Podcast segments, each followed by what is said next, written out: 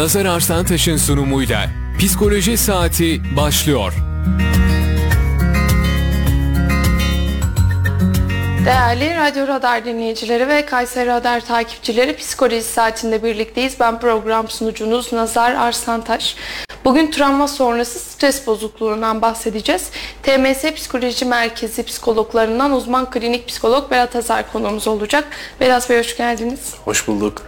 Nasılsınız? Teşekkür ederim. Öncelikle davet ettiğiniz için ayrıca teşekkür ederim. Bizler teşekkür ederiz. Berat Bey, öncelikle sizi tanıyabilir miyiz? Ben psikolog Berat Azar. Lisans eğitimimi Kayseri'de bir üniversitede tamamlayıp daha sonra uzmanlık eğitimimi aldım ve Kayseri'de şu anda TMS klinik bünyesinde aktif olarak erişkin alanında danışan görmekteyim. Bir de hizmet vermiş olduğunuz kliniğinizi tanıyabilir miyiz? Kliniğimiz psikiyatrist ve psikologlardan oluşan, ayrıca bir çocuk alanında çocuk gelişimciler ve hemşire kadrosuna sahip geniş ve büyük bir klinik. Hı hı. Yani psikoloji alanında kullanılabilecek tüm tedavilerin, dünya üzerindeki tüm tedavilerin var olduğu büyük şekilde hitap eden bir klinik.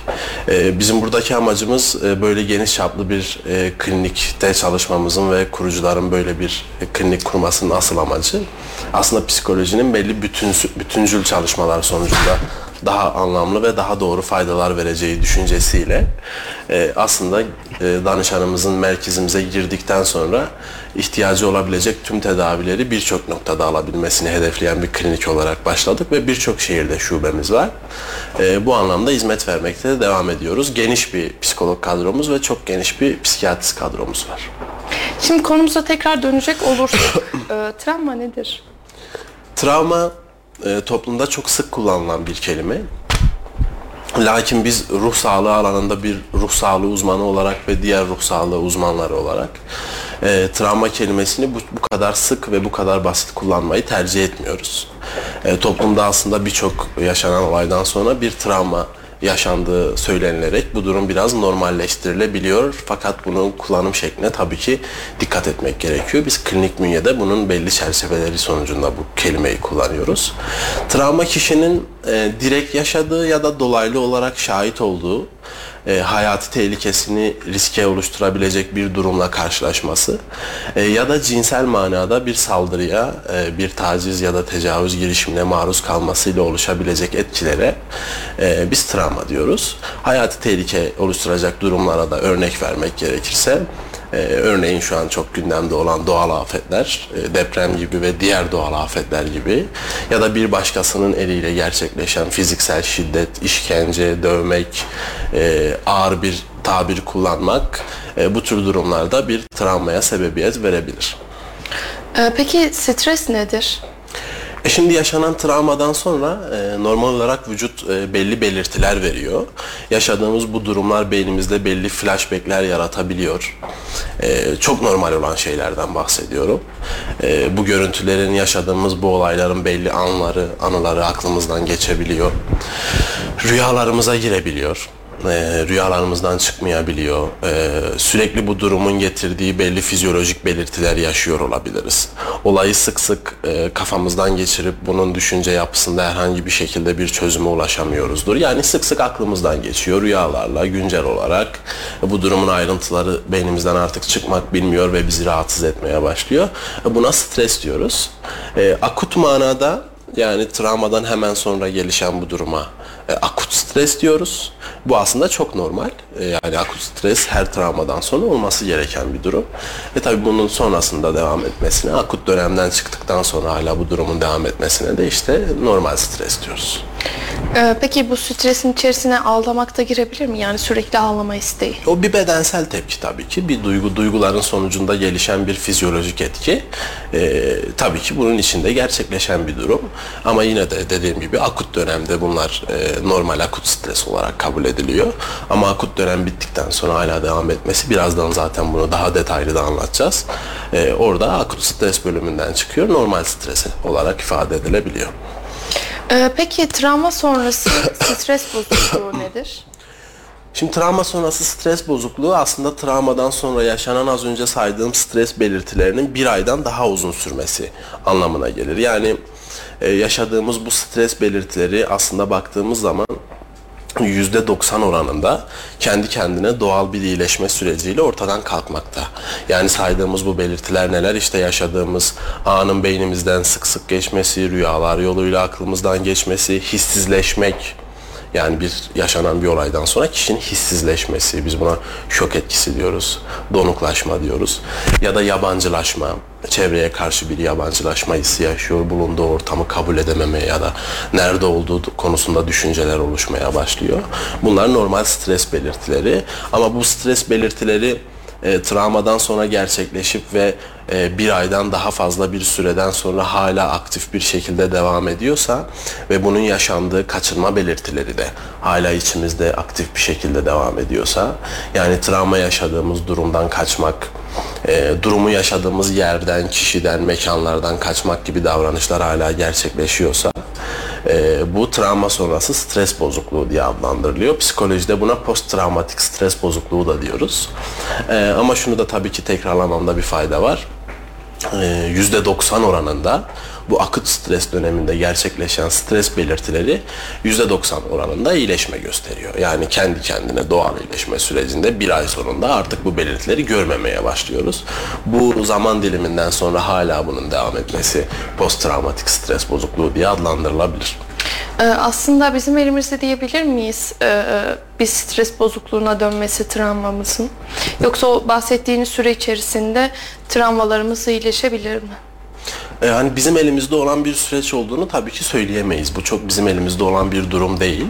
Yani sadece bizim elimizde olan bir durum değil. Buna etki eden birçok sebep var. Çevresel şartlar gibi birçok sebep var. Yani bu biraz aslında bizim yaşantımız ve geçmiş yaşantılarımızla da ilgili bir durum. Yani tek başına bu durum bu bir ay içinde bizimle ilgili bir durumdur diyemeyiz. Bu bir doğal iyileşme sürecidir. Eğer beynimiz bu doğal iyileşme sürecini gösterecekse eğer, dediğim gibi bir ay içinde bu belirtiler ortadan kaybolacaktır. Çünkü zaten beyin bunu yapmak zorundadır. Nasıl bir besin aldığımız zaman midemiz bunu yavaş yavaş sindiriyorsa, bu bir aylık stres belirtileri de aslında beynimizin yaşadığımız olaya karşı sindirme belirtileri. Ama bu sindirme normalden uzun sürdüğü takdirde dediğim gibi posttraumatik stres bozukluğu oluşuyor. Yani çok da bizim elimizde diyemeyiz. Evet. Peki travma neden oluşur ve kimlerde oluşma ihtimali daha yüksektir? Travma neden oluşur? Aslında travma dediğim gibi toplumda bilinildiği gibi böyle direkt kötü bir kavram olarak algılanmamalı. Biz bu travmayı yaşamak zorundayız. Çünkü bu travmadan sonra yaşanan o belirtileri yaşamak zorundayız. Travma kimlerde daha sık görülür? Travma tabii bu olayı aslında iki pencereden değerlendirmek gerekiyor. Bir doğal yollarla gerçekleşen travmalar var. Bir de insan eliyle gerçekleşen travmalar var. Doğal yolla gerçekleşen travmalar, işte bu tür afetler bu noktada aslında örnek gösterilebilir. Doğal manada gerçekleşen travmalardan sonra aslında tedavi çok daha kolay. Çünkü burada sadece belli duygular yaşıyoruz. Çok az, belli sayıda az duygular yaşıyoruz. Ama insan eliyle gerçekleşen travmaların olması, yani bize belli saldırılar, hayatımızı tehlikeye sokacak belli girişimler, cinsel manada belli saldırılar, bunlar insan eliyle gerçekleşen travmalardır. Ve bundan sonra aslında kişinin toparlanması ve bizim psikolojik olarak yaklaşımımız normal doğal olandan daha zor oluyor. Çünkü birçok duygu hissediyorsunuz.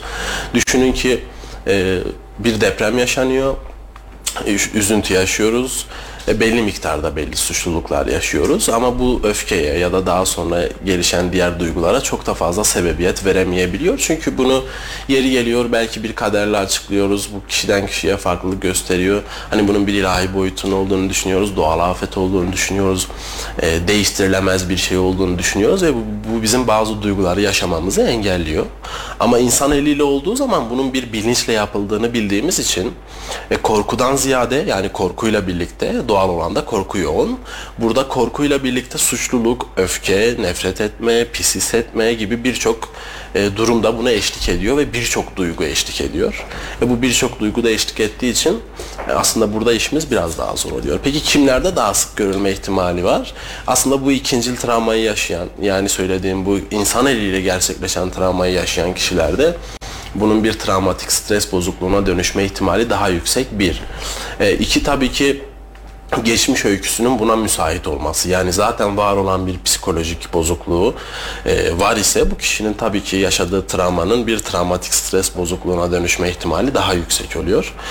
Ya da ailesinde böyle bir öykü var ise. Yani ailesinde bir psikiyatrik öykü var. Tabii ki bu kişinin de o zaman yaşadığı travmayı bir stres bozukluğuna çevirebilmesi daha yüksek ihtimalle yani dönüşüyor. Genetik diyebilir miyiz? Genetik bir payı tabii ki var. Direkt olmasa da etken yollarla. Örneğin bir travma yaşıyorsunuz, iki insansınız, bir travma yaşıyorsunuz, birinin çevresel desteği gayet iyi ama birinin çevresel desteği çok düşük. Çevresel desteğinden düşük olan kişinin travma sonrası stres bozukluğuna dönüştürebilmesi tabii ki daha yüksek bir ihtimal. Düşünün ki, çok özür dilerim, bir olay yaşıyorsunuz, biri size ciddi bir zarar veriyor. Bu gerek fiziksel manada olabilir ya da cinsel manada olabilir. Siz bunu belli paylaşmanız gereken yerlerle paylaşıyorsunuz ama o insanlar size "senin orada ne işin var, sen niye onun yanına gittin, bu insanla neden görüştün" gibi tepkiler veriyorlar. Bu aslında çok da tercih edilir tepkiler değil. Bu çevresel desteği o an azaltan bir durum. Tabii ki bu kişinin bu söylemlerle destek beklediği yerlerden bu tür söylemler duymasıyla birlikte yaşadığı travmanın tabii ki bir travma sonrası stres bozukluğuna dönüşme ihtimali daha yüksek. Ama onu anlayan insanlar varsa çevresinde, ailevi olarak, dost, arkadaş, sosyal çevre, o zaman bu durum tabii ki bir tık daha az ihtimalle bir posttraumatik stres bozukluğuna dönüşebilir. Peki psikolojik anlamda olan saldırı, yani şimdi biz işte normal saldırı ya da cinsel yoluyla bir saldırıdan bahsettik. Psikolojik olan saldırılar da bizlerde travma oluşturabilir mi? Tabii ki. Şöyle söyleyeyim, hatta sizin psikolojik mobbingten bahsediyorsunuz. Yani baskı. Şöyle söyleyeyim. Bir insanın yaşadığı bir travmatik olayı dinlediğiniz zaman bile bu sizin için bir travma olabilir. Yani ikincil travmadan bahsediyorum. Onu sizin yaşamanıza gerek yok. Ya da görmenize de gerek yok. Bunlar öncelikli etkenler. Travmada görme duyusu çok önemli. Sırf duymak bile sizde bir travma yaratabilir. Yani bir insanın başına bir şey gelmiş. Bu travmatik bir durum kendisi için ve bunu size anlatıyor ya da bir başkasına anlatıyor. Yani illa size anlatmak zorunda değil. Siz buna kulağınızla şahit oluyorsunuz. Bu durum sizin için travmadır. Bundan sonra belli stres belirtileri yaşarsınız. Bu durum bir aydan fazla sürerse siz de yine bir posttraumatik stres bozukluğu yaşıyorsunuz demek. Anlatabildim değil mi? Evet. O yüzden psikolojik mobbing de tabii ki zaten insan üzerinde fiziksel etkiden bazen daha yüksek bir etkiye sahip oluyor. Tabii ki bir psikolojik etki, psikolojik şiddet sonucunda posttraumatik stres bozukluğu yaşama ihtimalimiz bir o kadar yüksek. Peki ne tür belirtiler gözlemleriz kendimizde veya kişilerde? Ne tür belirtiler gözlemleriz? Genelde ilk fırsatta, yani ilk olarak kişi bunu yeniden yaşıyormuş gibi hisseder. Her anda yaşadığı durumu yeniden yaşıyormuş gibi. Çünkü bizler bir olay yaşarız. Bu gerek travmatik bir olay olsun, gerek olmasın. Bu bir süreçten sonra hiçbir zaman ilk safhada yaşadığımız gibi olmaz. Ama onu yaşayan kişi için öyle değildir. Ve sık sık bu durumu tekrardan yaşıyormuş gibi hisseder. Daha sonra bunun belli flashbackleri olur. Yani duruyordur, başka bir işle ilgileniyordur ve aniden aklına yaşadığı olayla ilgili belirtiler geliyordur. Daha sonra bir hissizleşme olabilir. Yani kişi bu durumu yaşadıktan sonra tamamen beklenilen hissi, tepkiyi vermiyordur. Tamamen hissizdir. Ve buna eşlik eden belli fiziksel belirtiler olabilir. Yani belli kalp çarpıntıları, nefes darlıkları, elde ayakta uyuşmalar, işte belli depresif duygular olabilir. Yani hayattan kopma isteği, hiçbir şeyden zevk almama, yaptığı işlerin gözünde büyümesi, zevk aldığı şeylerin artık onun için anlamsız olması, hayatın geneline karşı anlamı olmadığını düşünerek yaşamaya çalışma gibi olumsuz inançları da besliyorsa eğer, bu tür belirtiler oluşabilir. Peki travma yaşayan kişilere nasıl yaklaşmalıyız? Travma yaşayan kişilere nasıl yaklaşmalıyız? Bir kere travmadan sonra otomatik olarak gelişecek stres belirtilerini garipsemememiz gerekiyor. Çünkü bizim bu insanların yaşadığı bu stres belirtilerine olağan şekilde yaklaşmayıp bunu sanki çok olağan dışı bir şeymiş gibi yaklaştığımız zaman kişiler kendini çok değersiz hissediyorlar. Çünkü çok normal. Bir kötü olay yaşadığımızda bunun belli belirtileri bizim vücudumuzda olmak zorunda. Yani şu anda mesela bir ebeveynini kaybeden bir kişinin ya da çok sevdiğini kaybeden bir kişinin ısrarla toplumlarımızda ağlatılmama çabası var mesela. Ağlama insanlar görmesin. Ağlama, işte güçsüz görünme gibi kişinin hem kendi düşünceleri var hem çevresinin. O stres belirtilerini, yaşadığı o duyguları garipsememeliyiz ve insanların bunu yaşamasına müsaade etmeliyiz. Yani düşünün ki bir besini tüketiyorsunuz, vücudunuzda bir madde var ve midenin bunu sindirmemesi için uğraşıp duruyor. Sizin bu vücudunuzdaki bu sıkıntı gitgide ertelenecek, değil mi? Psikolojide de aynen böyle. Şimdi, ve neredeyse daha büyük sorunlara yol açacak. Hatta çok daha büyük. Hı hı. Şimdi onu da söyleyeceğim. Genelde şimdi biz çok iyi niyetli davranıyoruz. Tabii ki iyi niyet herkese lazım. Ama travma yaşayan kişiye karşı olan iyi niyetimize bizim dikkat etmemiz gerekiyor. Yani gerek mesleki anlamda gerek diğer anlamlarda bazen travma yaşamış kişilere direkt iyi niyetle bir psikolojik yardım, bir psikoterapik yöntemle yaklaşmaya çalışıyoruz. Kişinin bu durumu anlatmasını istiyoruz. Ya da anlatmadığı zaman üzerinde ısrarcı oluyoruz. Ya da kişi bu durumu çok yoğun anlatıyor ve biz bu yoğun anlatmasına devam ediyoruz. Bu aslında bizim travma yaşayan kişilere karşı yaklaşımımızda aslında durum herhangi bir travma sonrası stres bozukluğuna dönüşmeyecekken yaptığımız bu yaklaşım insanlarda bir travmanın stres bozukluğuna dönüşmesine sebep olabilir. Yani düşünün, normal bir travma yaşamışsınız. Ardından çok doğal bir şekilde stres belirtileri gösteriyorsunuz. Bizim belli psikolojik ilk yardım dediğimiz ya da direkt psikoterapi dediğimiz yöntemlerle kişilere yaklaştığımız zaman, hayatlarına bu şekilde girdiğimiz zaman hiçbir şekilde aslında posttraumatik bir stres bozukluğuna dönüşmeyecekken yaptığımız bu iyi niyetli yaklaşım sonucunda kişinin yaşadığı travmayı bir travmatik stres bozukluğuna dönüştürebiliyoruz. Şimdi bir sorumuz var. Çok da yakın tarafından iletilmiş. Buradan da selam göndereyim sevgili dayıma. Şimdi dayım depremin olduğu zamanlarda görevli olarak, AFAD'da görevli olarak deprem bölgelerine gitti. Enkazdan çıkardığım cenazeler hiç aklımdan çıkmıyor. Ne yapmalıyım? Evet, demiş. Az önce bahsettiğim şey. Görme duyusu ile dayınıza da buradan sevgiler, emeklerine karşılık. Yani hepimizin borcu çok büyük. AFAD'çıların yaptığı şeyi hiç göz ardı etmemek gerekiyor. Çünkü hem genelde fizyolojik manada kendilerini riske attığından çok bahsediyoruz. Gerçekten çok önemli. Ama psikolojik olarak da kendilerini o insanlar gönüllü bir şekilde çok yoğun şekilde riske atıyorlar. Evet.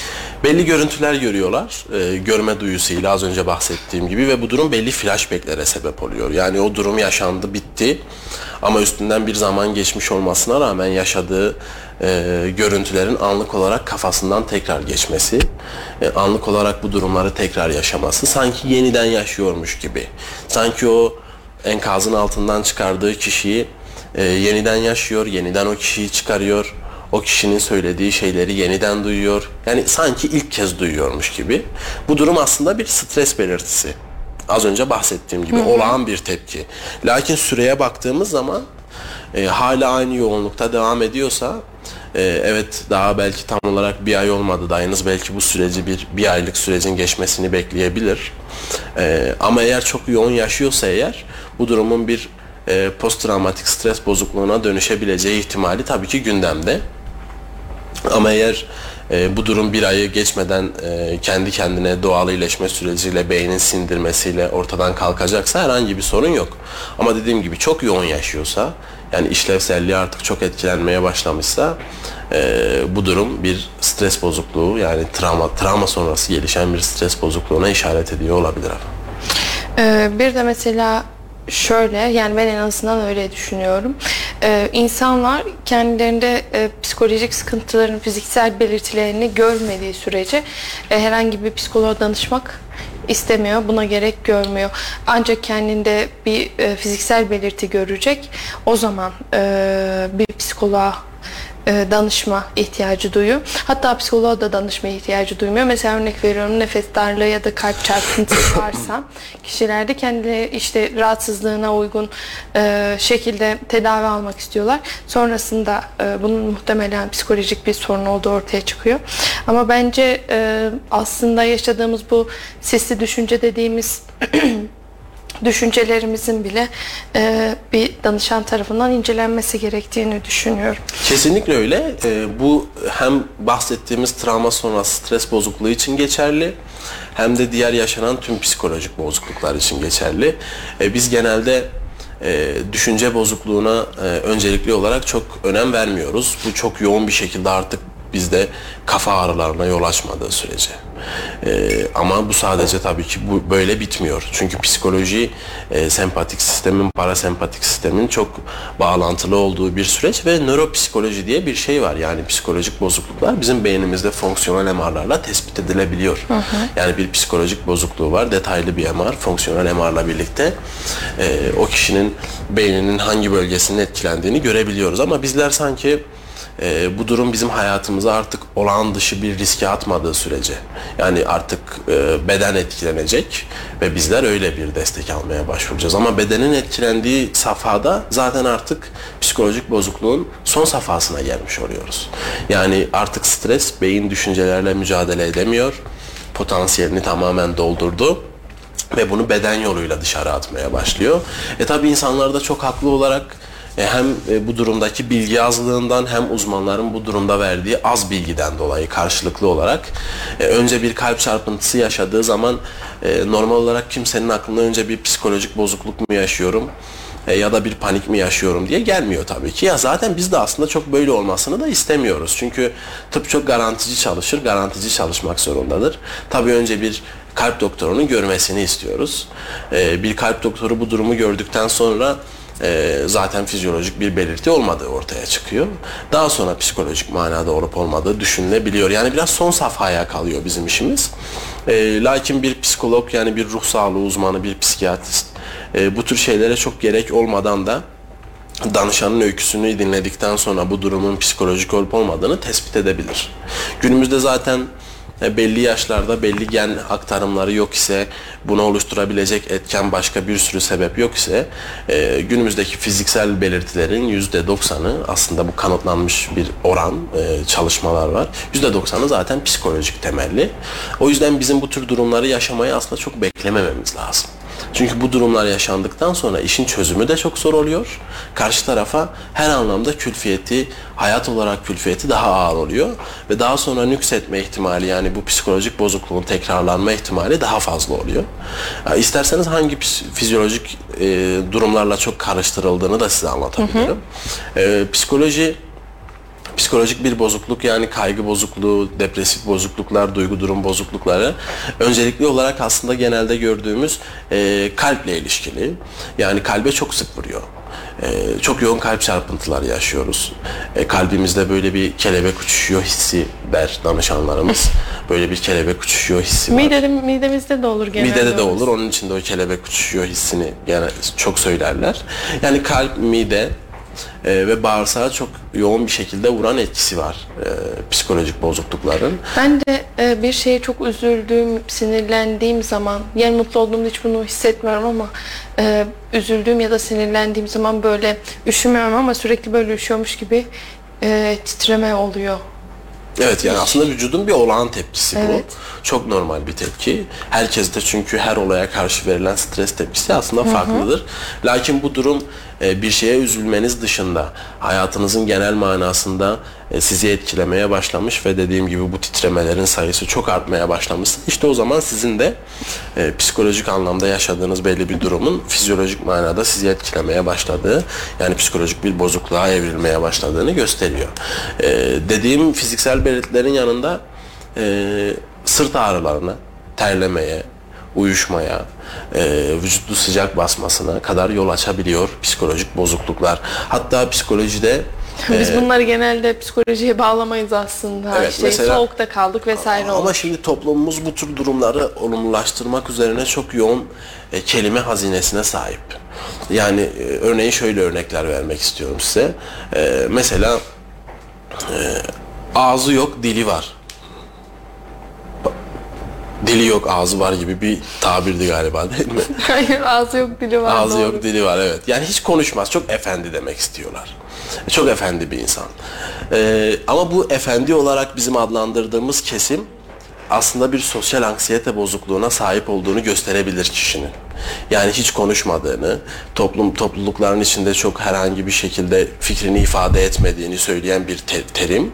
Ama bu aslında bir psikolojik duruma işaret. Bunun gibi örneğin çok çekingen deyip olumlulaştırıyoruz. Yani bu kişinin sanki karakterine aitmiş gibi. Bu onun normal bir karakterine ait bir özellikmiş gibi adlandırıyoruz. Ama aslında bunlar psikolojik bozuklukların ya da psikolojik anlamda oluşmuş olumsuz belirtilerin bir göstergesi. Toplum bu anlamda bazı şeyleri çok normalleştiriyor. Bu normalleştirmeler de insanın sanki kendi özbenliğine ait bir özellikmiş gibi hissedildiği için bu tür kişilikler genelde çok psikolojik durumlara başvurmuyorlar. Örneğin şöyle söylüyor, işte ben kalabalıkta ya da işte böyle kapalı yerde ya da insanların olduğu yerde daralırım.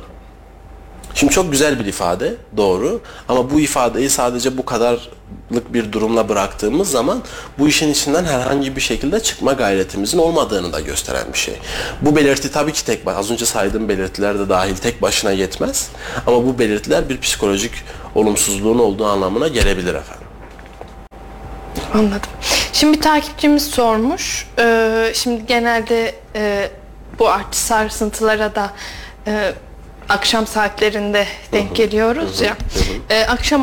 Akşama doğru yaklaştığımızda içerimizde bir korku oluşuyor. Evet, çünkü bu da bir travma etkisi. Çünkü ne dedim? Travmadan sonra, yaşadığımız o travmadan sonra kişilerde belli kaçınma davranışları olur. Bizim o insanlara öncelikli yaklaşımımız o kişilerin belli bir güvenli yere götürülmesi, yani o durumdan biraz uzaklaştırılması, çünkü akut gelişen bir durum. Bu durumdan sonra tabii ki bizim endişelerimiz devam etmeye başlıyor. Yani yaşadığımız travmayı yaşadığımız kişilerden, eğer insan eliyle gerçekleşmiş bir travma ise bu genelde çok görülüyor. O kişilerden, kişilerin bulunduğu yerlerden, yani travmayı yaşadığımız yerlerden, o travmayı bize anımsatabilecek her türlü mekan, kişi, olay, buna benzeyen, bunu anımsatabilecek insan, yani ona benzeyen bir insan bile mesela, ya da ona benzeyen bir durum. Mesela sallanan koltuklarda oturmuyoruz diyenler var. Örneğin mesela nedir? Depreme benzeyen bir durum. Çünkü sallantı anlamında ve bu durumlardan endişe duyup uzaklaşma. Yani aslında düşüncenin getirmiş olduğu bir kaçınma davranışı var.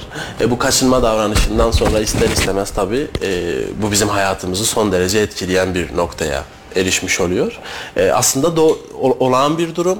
Lakin dediğim gibi bu süre çok aşarsa, insan hayatını artık etkilemeye başlarsa, yani artık her akşam bu 15-20 günlük, bir aylık süreçten sonra akşamları hala biz o endişeyi yaşıyorsak, hala o ortama giremiyorsak, bu da bir travmatik stres bozukluğu. Zaten depremde de böyle olduk. Yani işte sık sık abiselere bakmak vesaire gibi.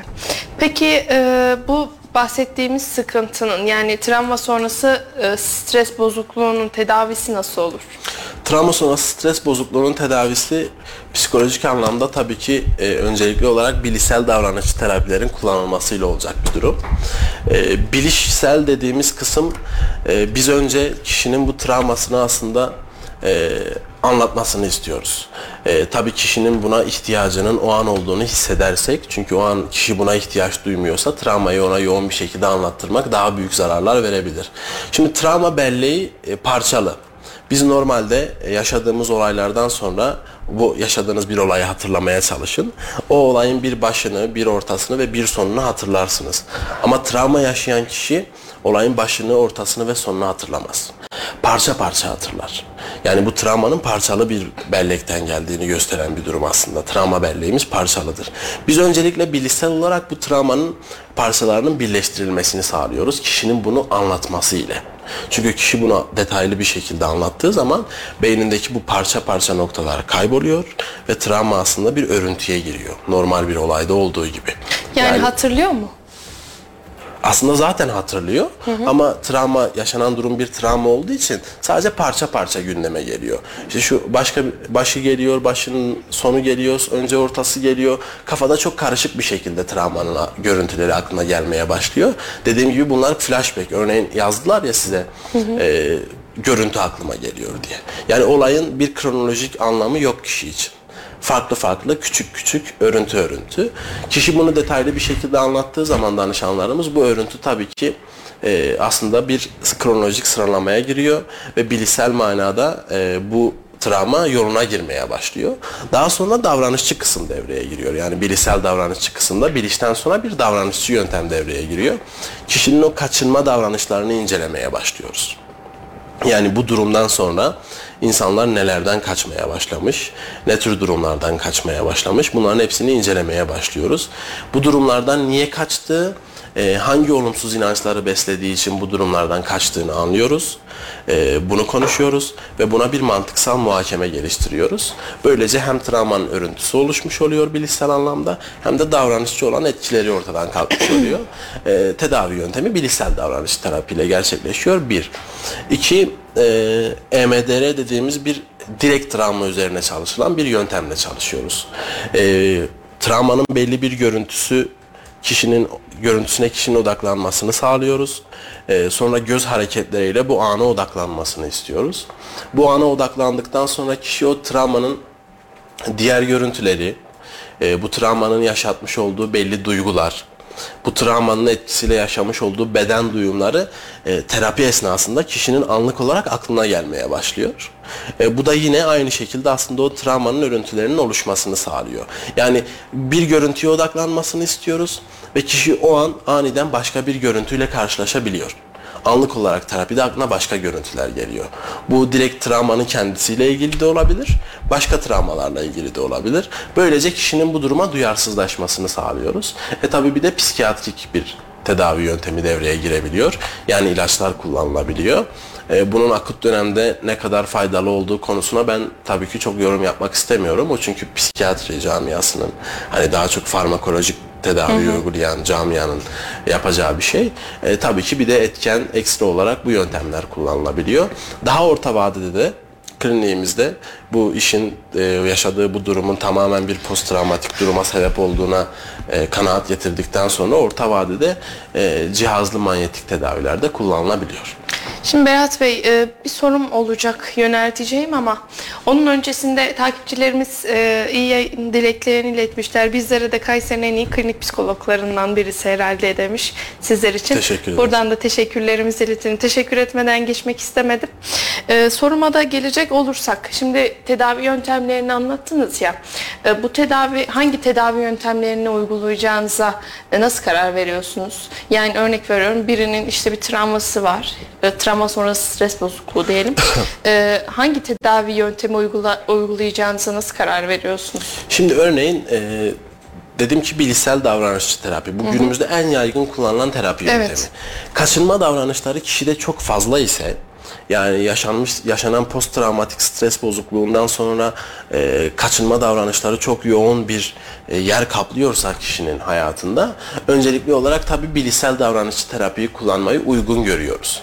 Ama aslında davranışçı kısımda, yani kaçınma davranışları çok yoğun bir şekilde bulunmamakta ya da zamanla azalmış, lakin hala biliş manasında belli yöntemler çok aktif şekilde ilerliyor ve kişi de, hatırlarsanız az önce şey dedim, bilişsel olarak kişinin bunu anlatması ve travma örüntüsünün olmasını sağlıyoruz dedim. Ama kişi bunu çok anlatamıyor. Danışanımız bu durumun içinden çıkamamakla birlikte anlatırken de çok zorlanıyor. Biz de tabii ki kişiyi buna zorlamıyoruz. O zaman işte bu EMDR dediğimiz tekniği kullanıyoruz. O istese de istemese de o göz hareketleri yapılırken odaklandığı şeyden sonra zaten istemsizce belli görüntüler yine aklına gelmeye başlıyor ve geçmişe yönelik bir terapi tekniği olduğu için bu, o örüntü sağlanmış oluyor. Yani burada aslında kaçınma davranışları çok önemli bir yer kaplıyor. Çok yoğunsa eğer bilişsel davranışçı terapiyi kullanıyoruz. Ama eğer orası çok yoğun değil de o biliş kavramında bir sıkıntı olduğunu düşünüyorsak EMDR'ye başvurabiliyoruz. EMDR zaten Türkiye'de ilk kez Marmara depreminde, yani Gölcük depreminde kullanılmıştı. Dünyada daha eski yıllardan beri kullanılıyor. Şu anda da bildiğim kadarıyla sahada Yani deprem bölgesinde psikososyal destek veren kişiler yakında büyük ihtimalle depremzedelere EMDR uygulamaya başlayacaklardır. Şu an çünkü bunun için erken. Daha böyle bir aylık süreçten sonra dediğim ikinci teknik kullanılmaya başlar. Teşekkür ediyorum. Eklemek istediğiniz bir şey var mı? Yani eklemek istediğim şey şu. Aslında psikolojik bozuklukların ben en yoğun manada bu travmalardan sonra gerçekleştiğini düşünüyorum. Çünkü bizler bu travmadan sonra yaşanılan stres durumlarına çevresi olarak çok doğru tepkileri vermiyoruz.